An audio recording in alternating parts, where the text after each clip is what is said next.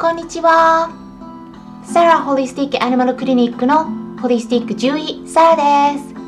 本ラジオ番組ではペットの一般的な健康に関するお話だけでなくホリスティックケアや地球環境そして私が日頃感じていることや気づきなども含めて様々な内容でお届けしておりますさて今回でラジオ番組ポッドキャストというも呼ばれるヒマラヤの方では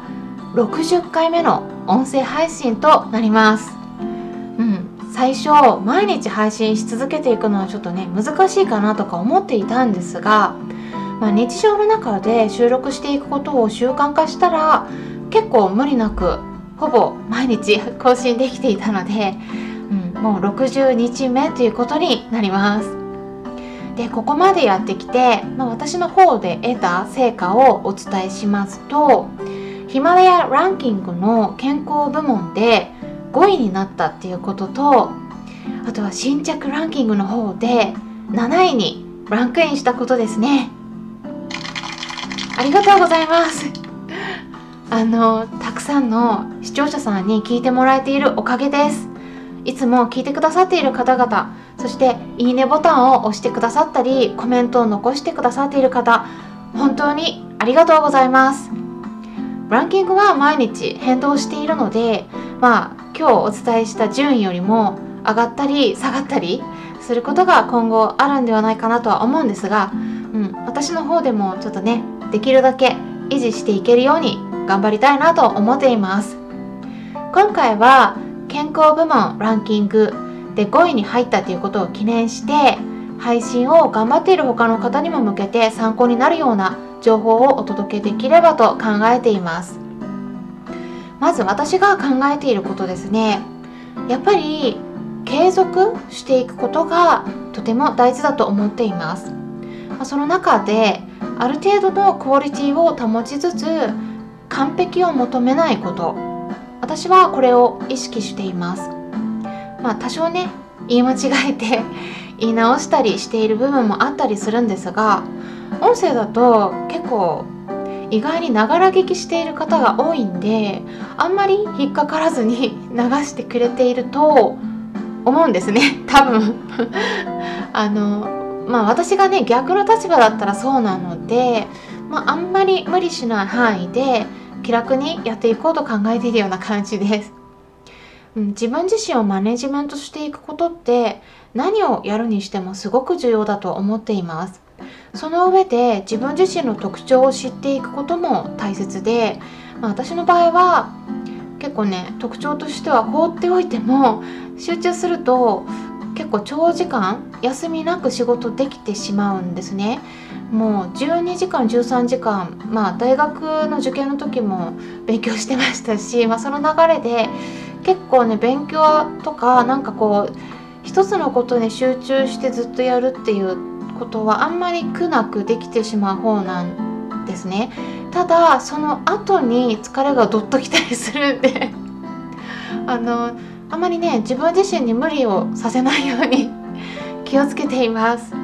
なのであえて毎日更新っていうワードは入れていないんですね。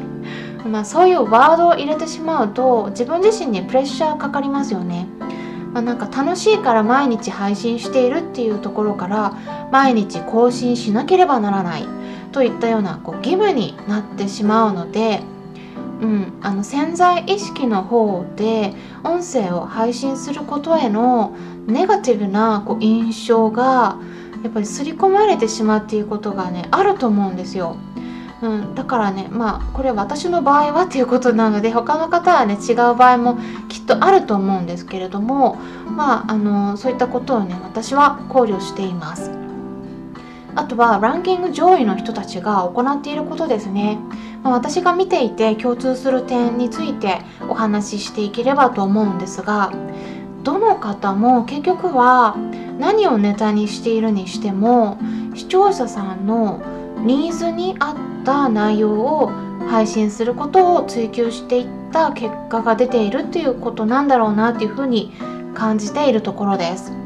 これはどの SNS でも同じかなと思うんですね。例えば Instagram とか Twitter あとは YouTube などまあ、ユーザーさんが求めている情報を配信していくこと。つまり価値提供をすること。これが非常に重要だということです。まそれで何を求めているのかというのがそれぞれの媒体によっていろいろ違うので、うん、そこもねあの追求していくといいんではないかなというふうに感じています。例えばインスタグラムの方だと情報よりも画質のクオリティ重視なんですよね。まあ、もちろんねあの文章の中身で勝負している方もいらっしゃるんですが、まあ、その場合多くの方は、まあ、私が見ている限りなことなんですが、まあ、他のユーザーさんのページに行ってコメントを残すとかして、まあ、そこでね認知してもらうとかいうことをやっているような感じがあります。あとは Twitter の方だと、まあ、結構新しい情報を得たい人が集まっているので、まあ、ニュースを絡めたネタとかが受けやすかったりしますね。まあ、YouTube の場合だけちょっと他と違っていて、結構ね基本的な内容とか誰でも理解できるような万人受けする内容が好まれてる印象があります。まあ、私の場合ではペットフードの選び方とかペットロスへの心構えとかあとは健康になるための体づくりなどといった内容が人気動画になっていますあの、まあ、ペットを飼っていれば誰でも興味を持つような内容ですよね、まあ、例えばこの中であの手作り食に関する内容とかあのヴィーガン食の内容とかこうねちょっと偏ってくると、まあ、そこからあの外れてきちゃうんですよね、うん、やっぱり、うん、見たいなと思ってくれる人の層がやっぱり少ないところに行くので、まあ、そこのね調節がねちょっと難しいところもあるんですよね。ただそういった特徴がありますね、まあ、これはねあの私だけじゃなくて他のいろんな YouTuber さんの方々が同じようなことを言っていますね。一般的なネタの方が受けやすいっていうことですね YouTube の場合は。あとはまあ音声の方になるとあのヒマラヤとスタンド FM の場合で好まれるネタがちょっと違うかなっていう印象はありますね。まあ、私の場合はあの一般の飼い主さんが視聴者さんになっていることが多いんですけれどももしもねあのこんな内容を聞きたいとかいったご意見がありましたら是非コメントとかレターなどいただければと思うんですけれども具体的にねどの辺りが違うのかお伝えしますとやっぱりペットを飼っている方が多いのであのヒマラヤの方は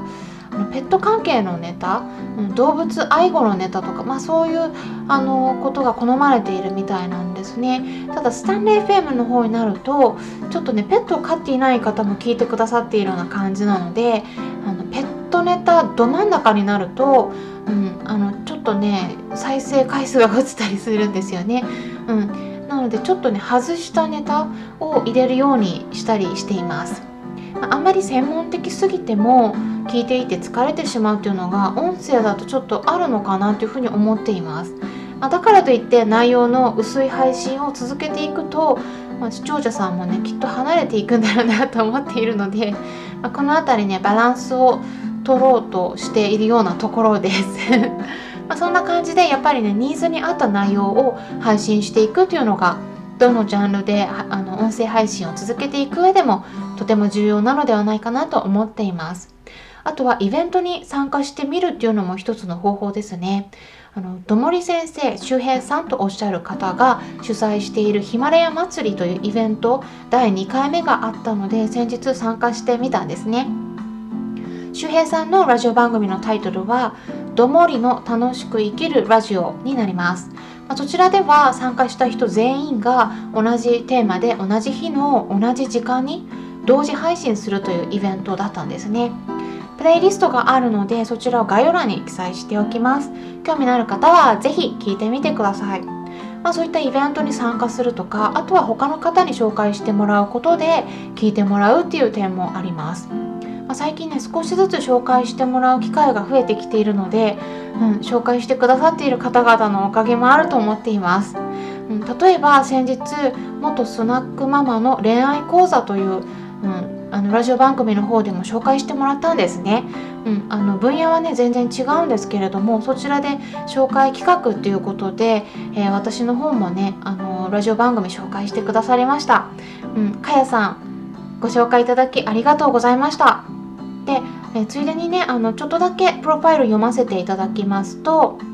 えっ、とね人よりブラックな過去の恋愛失敗などたくさんしてきましたということですね。過去がどんなに辛くてもひどくても前向きに生きていれば自分は変われる。何歳からでも挑戦することを諦めないでいてほしい。自信のない人や何かにチャレンジする人の後押しをお手伝いができるような点